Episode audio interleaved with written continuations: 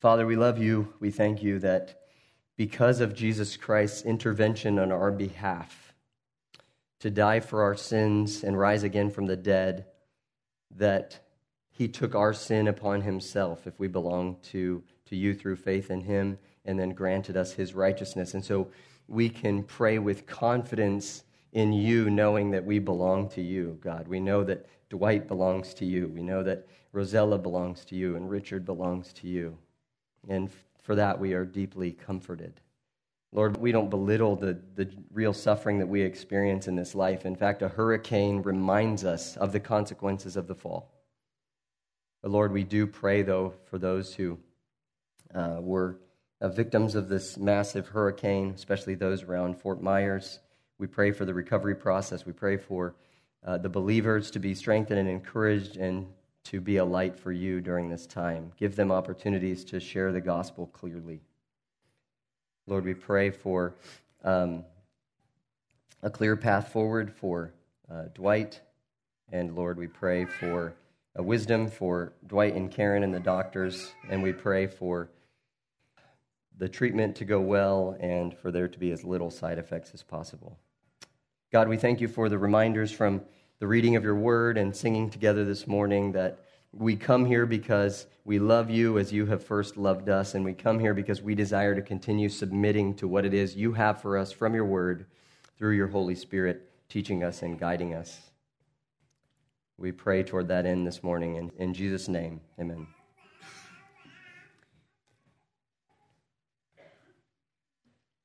Yanomama kahika ihede ya awahau. Eu também falo um pouco de português. Pero definitivamente hablo español mejor. And English is without a doubt my most educated language. It's the language in which I don't feel tethered to a child's vocabulary.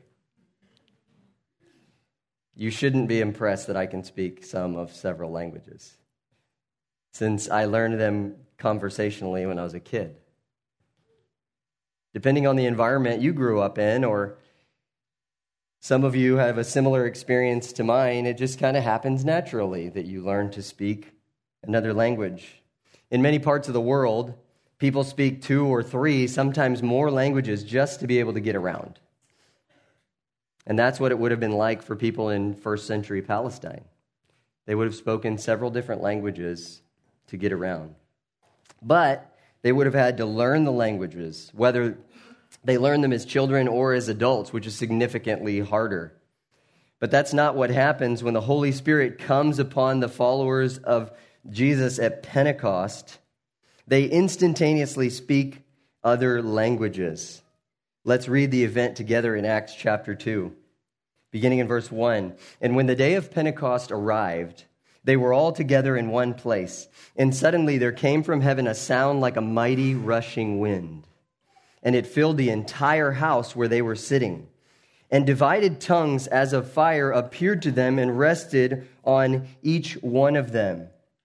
And they were all filled with the Holy Spirit and began to speak in other tongues as the Spirit gave them utterance. In verse 5, now there were dwelling in Jerusalem Jews devout men from every nation under heaven. And at this sound, the multitude came together, and they were bewildered because each one was hearing them speak in his own language. And they were amazed and astonished, saying, Are not all these who are speaking Galileans? And how is it that we hear, each of us, in his own native language? Parthians and Medes, Elamite and residents of Mesopotamia, Judea and Cappadocia, Pontus and Asia, Phrygia and Pamphylia, Egypt and parts of Libya belonging to Cyrene, and visitors from Rome, both Jews and proselytes, Cretans and Arabians. We hear them telling in our own tongues the mighty works of God. And all were amazed and perplexed, saying to one another, What does this mean? But others, mocking, said, they are filled with new wine. The moral of the story is you probably aren't truly filled with the Spirit unless you do strange things that people mistake for being drunk at 9 a.m.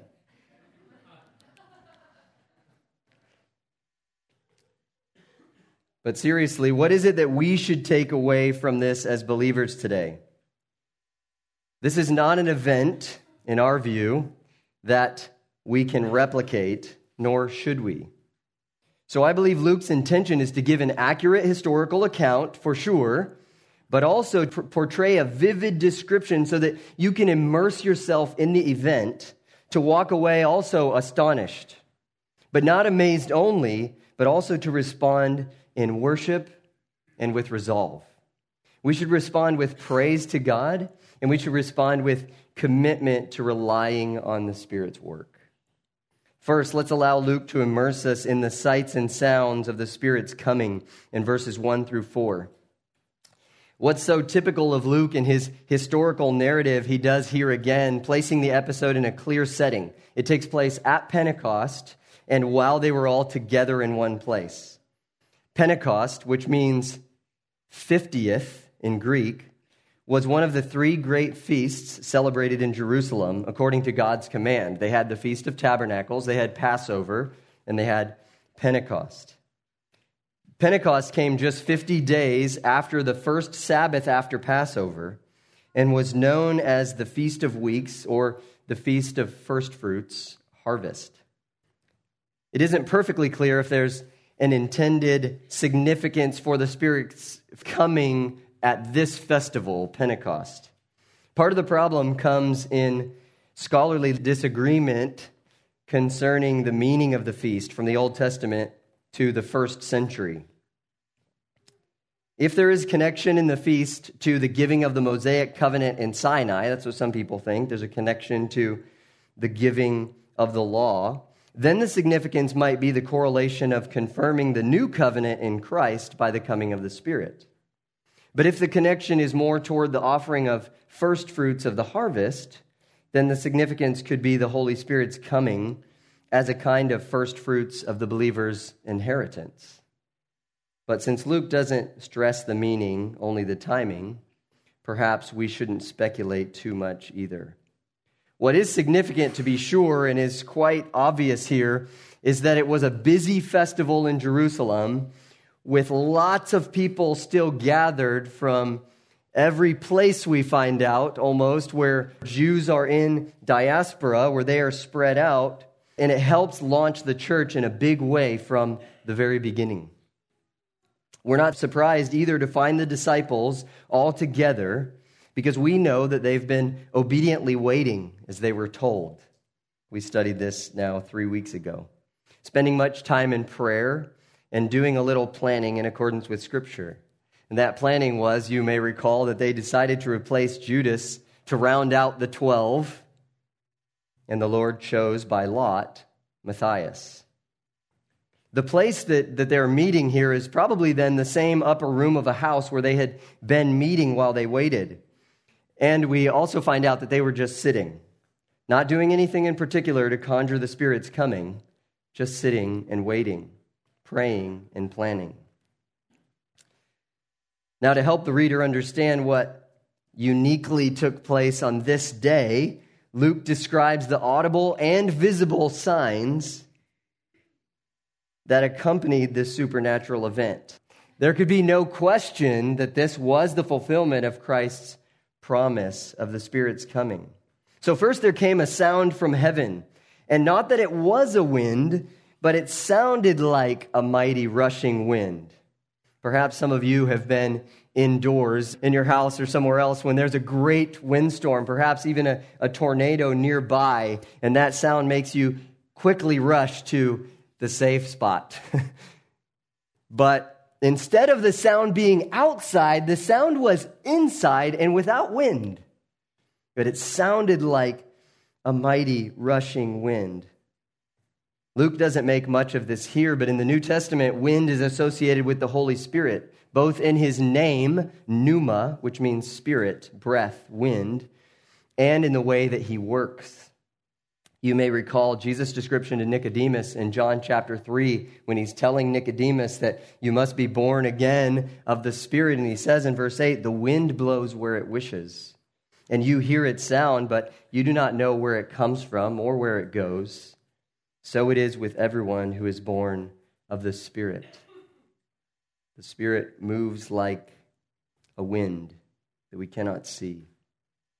Secondly, there was a visible symbol. Something like tongues of fire appeared and distributed among them. Again, not that it was fire, but that was the best description that they could come up with. And so Luke then records it in the way that he heard it from these eyewitnesses. Maybe these looked somewhat like the flame of a candle or a lantern, something like a tongue of fire. What would you call that, right? The little flickering flame from a candle or a lantern, you might call it a tongue. That was the best description that they could come up with. And this visible phenomenon rested on each one of them, no doubt to show that the Holy Spirit was indeed being distributed to every disciple present, each individual member of the believing community. It seems like this visible aspect was something that only the group gathered in the room at the time saw. Because later the reaction of the crowds is only to the languages, not to anything that they see. Luke doesn't, again, doesn't press this, but fire in the Old Testament was associated sometimes not just with judgment, it is frequently associated with judgment, but in the Old Testament, fire was also sometimes associated with the presence of God. Remember God speaking to Moses from a burning bush, but that didn't burn up? Remember the pillar of fire leading the people of Israel as they then, after exiting from the captivity, they're being led toward the promised land, and there's a cloud in the day and a pillar of fire at night? The presence of God. And so, probably these things are symbolic of the presence of God with them. In verse 4, then, there's another audible sign, but this time it's not only as confirmation to Christ's followers, but this sign is also for drawing attention to the message. It would lead to the opportunity for evangelism. The Spirit miraculously gave them utterance in other languages that the speaker had not known and seems to himself or herself possibly still not actually know. If we compare to 1 Corinthians 12 to 14, and I think that rather than assuming those are different, the gift is different than what happens here, that they're very similar, and so I think of them as complementary, helping our understanding, then it's quite possible the Holy Spirit is guiding the syllables that come out of their mouths in a language that they do not speak. That's pretty crazy. We know here that tongues in verse 4, glossai in Greek, is intended to mean languages because in the context it's plainly connected to verses 6 and 8, which both use dialectos, which means language. And then the word tongues is used again in verse 11 to mean the same thing. Just let me show you that again. That again. Look in your text with your Bible in front of you at verse 6, which after verse 4 describes this as tongues, verse 6 says, that we hear each of them speaking in his own language. Verse 8, how is it that we hear each of us in his own native language? Verse 11, we hear them telling in our own tongues the mighty works of God. See how those are spoken of exactly equivalently.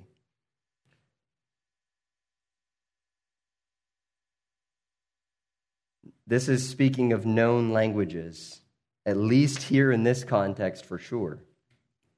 Can you imagine praising God in a language that you do not know, such that the hearer who speaks the dialect coming out of your mouth has to tell you, in this case, in this case in Aramaic or Greek, a common language, what it is that you are saying? Missionaries go now and spend anywhere from six months for a trade language, which tends to be easier because the vocabulary is very limited. Anywhere from six months to five years to become proficient in a language. And some, sometimes missionaries will have to admit that they, they just can never conquer it well enough to communicate well and teach in a, in a language, another language. But the disciples here instantaneously speak languages that they do not know. This supernatural event of speaking languages unknown to the speaker, which the believers referred to as tongues, would be listed in other New Testament writings among the gifts of the Spirit as well. The event here definitely indicates that what the disciples speak are known languages understood by the native speakers. And while it would take more time than we have today, I think that I personally believe that that's the most that makes the most sense of explaining the spiritual gift as well, which is really only done the spiritual gift is mentioned other places, but it's really only explained in Paul's explanation in 1 Corinthians uh, chapters 12 to 14, where he's actually instructing believers there how they ought to and ought not to practice tongues in the assembly of the believers. I think the best way to understand them is to see these events as complementary and to try to make sense of it that way. That should make for a fun discussion for your small group or family gathering tonight or this week. Look especially at 1 Corinthians 14 and see what you think. Before we leave these first four verses, it's critical to note that the purpose for the tongues phenomenon is that it draws attention so that Peter can then proclaim the gospel, which he then does in a common language. Secondly, though, it is evidence that these disciples are given the unique empowerment in the Spirit to launch the witnessing that Jesus promised in Acts 1 8. And then later, two more times in Acts, Acts 10:46 and Acts 19:6, there it is also as evidence to the believers that other groups are united with them in Christ. First is evidence that the first one that comes up again, Acts 10:46, is evidence that the Gentiles are receiving the same spirit by believing in Jesus. And so it's evidence to the believers that this group, these Gentiles, the household of Cornelius, is also a part, unified in the same body of Christ. And then the next time, much later, when the Apostle Paul is teaching in Ephesus, he encounters some of John the Baptist's followers who have not yet even heard that they, they need to believe exclusively in Christ and, and then receive the Holy Spirit. And so when Paul explains it to them, they do believe and they receive the Spirit. And then they also speak in tongues as evidence. And there were some 12 of them, the text says, that they, this other group also had received the Holy Spirit. So those, like here, those other two times, it is also evidence that these people are being brought in to the, the common community of faith. All other times that new people are saved in the book of Acts, there is no mention at all of them speaking in tongues. Okay, so after the setting and the sights and the sounds of the Spirit's coming on all the believers in power, Luke turns his attention to the reaction from the crowds. We see that the crowds are baffled by the languages phenomenon, I'm calling it. Verse 5 says that many devout Jews, meaning those among the Jews who are doing their best to follow God's prescriptions in the law of Moses. And in this case, especially the male leaders of households would have journeyed from all over the known world at the time to be in Jerusalem for this festival. Some of them probably staying over from Passover to, to be there for Pentecost. Some might return, re, leave and return if they lived closer, but many would have needed to stay if it's only 50 days later. Luke will also tell us where they are all from in verses 9 through 11, certainly representing in his mind the whole known world, or as he says, every nation under heaven. In verse 6, the crowd gathers and they are bewildered. Their bewilderment begins because they're hearing everyone speak they're hearing all these disciples speak each in, in some native tongue. I'm picturing them gathering around and, and hearing someone speaking their native tongue, and they're moving around in this crowd of lots of people trying to find the person who is proclaiming the mighty works of God in their native language. And all these people are just Galileans. What is going on? By the way, in verse 6, some people assume here that the, the crowd is drawn by the first sound, that, um, that really loud sound like a mighty rushing wind, which might be correct. But also based on the context of everything that, that follows up, including Peter's preaching um, to an extremely large crowd and the extremely large numbers of people who believe at the end of this day, some 3,000. They must have moved to responding to the gospel. So they must have moved to some place where there would have been space for a huge crowd. So most of us think that from the process of hearing this in the upper room, they go out and people are hearing them and they make their way to the outer courts of the temple. And more and more people are gathering around them. You can just imagine. But the people are bewildered. They're confused because they're greeted by hearing these Galileans, verse 7, speak the native languages where they're from and not speaking in Aramaic or Greek, which most of them would have had in common to some degree. Both verses 6 and 8 emphasize again that the numerous languages being spoken are, are not these common ones, but rather the native tongues, the local languages spoken in the places where these people were born. As we said from verse 4, this is a miracle of speech and not one of hearing. The crowd's reaction emphasizes the fact that they knew these were simple men and women who were from Galilee. And there could be no logical explanation whatsoever for them speaking these various languages.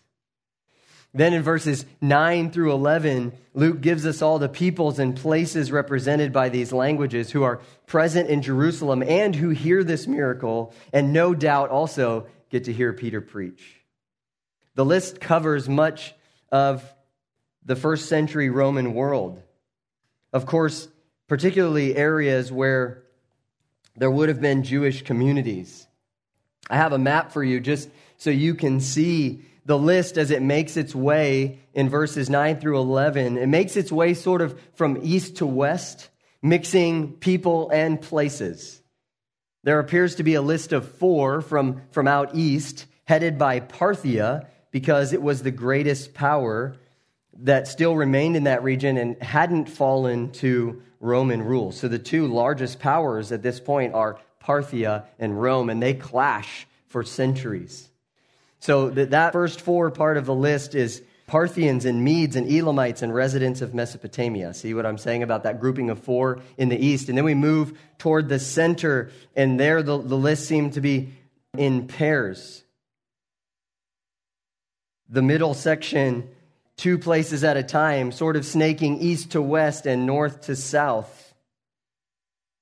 You hear them, they are now, now it goes to places Judea and Cappadocia, Pontus and Asia. You see them there in that, what is modern day Turkey. Also in that same region, we're told of Phrygia and Pamphylia, then moving south in that middle section to Egypt and parts of Libya belonging to Cyrene and visitors from Rome. And then, as Rome is mentioned, here we have a heading all the way out east, of course, of the, of the greatest power in this time, which is Rome. And, and from Rome, there would have been probably a large contingent of Jews. And there, it sounds like the way that it said, both Jews and proselytes. Those Jews in Rome must have been particularly active in proselytizing, which is bringing in Gentiles into Judaism. And in order for them to be in, in the, what they believed in the covenant community of God, they had to fully become Jews. They would have had to, the men would have had to become circumcised and, and follow the laws that God had given to his people. And so then finally, almost kind of in a, the last two being a little different, the island of Crete there in the middle of, of the Mediterranean and Arabians from furthest south in the um, Arabian Peninsula. Now, all of these Jews in diaspora, that's the word we use for peoples dispersed, Jews dispersed to live in these various locales, and also proselytes to Judaism. They had all come, likely, as we said, for both Passover and Pentecost. All of these people are hearing the disciples speak in their own tongues, native to the region they're from. What they hear in their own language is the spirit empowered believers telling of the mighty works of God or the deeds that God has had done. Undoubtedly, what they are saying in particular is the way in which God has intervened mightily among us through the Lord Jesus Christ, which we will see that such is exactly what Peter will go on to explain in depth in the first Christian sermon preached at Pentecost. I heard a preacher mention once that even uh, believers can sometimes stand before other believers with the Word of God and give a very tidy Jewish homily. and the, the point the preacher was making is that without Christ, it's not Christian. And so, undoubtedly, as they begin proclaiming here the mighty works of God, in particular, they're proclaiming the mighty works of God through Jesus Christ. God raised him from the dead, whom you intended, Peter says, to put to death. God raised from the dead. We learn in verses 12 and 13 that everyone has the natural reaction of being both amazed and confused. But then what follows are two different reactions to that astonishment and perplexity. Some respond with sincere questioning What does this mean? These are the ones who know that this miracle is not easily explained away, so they seek some kind of answer. What could this mean? But others respond with a mockery that, that has to make up some kind of explanation that really doesn't even provide an answer, but allows them to shrug it off as drunkenness. The explanation of drunkenness is, is, ludicrous for various reasons.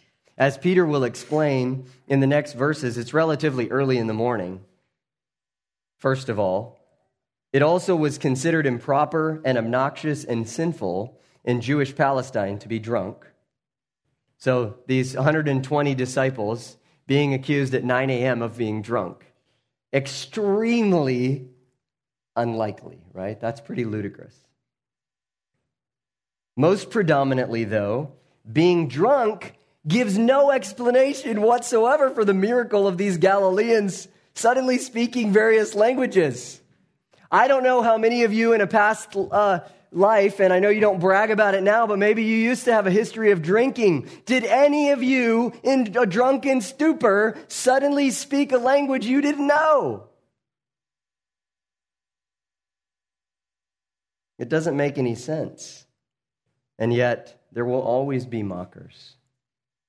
Even in our day, in spite of all claims to the intellectual reasonableness of scoffing at the existence of God and the revelation from God in Jesus Christ and in His Word, and although their scoffing shames many people into submission and causes others to doubt, such mockery remains quite ludicrous indeed.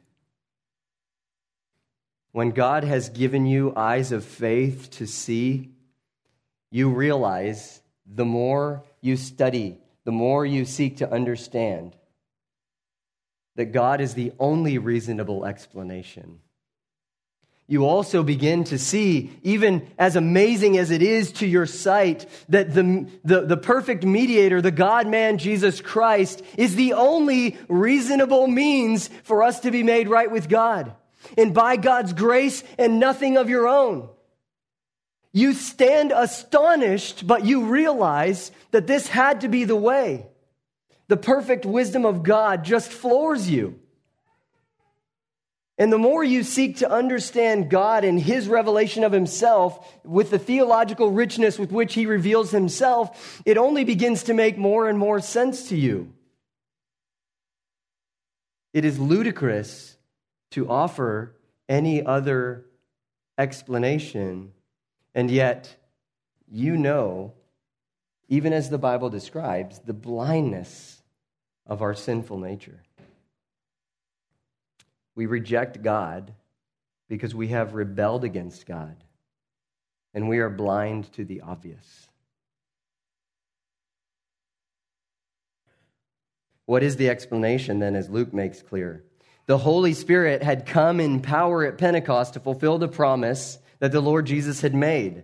This miracle of speaking other languages was a confirmation to the followers of Jesus, and it was a sign to grab the attention of these outsiders so that they might listen to the gospel of the mighty work of God through the Lord Jesus Christ.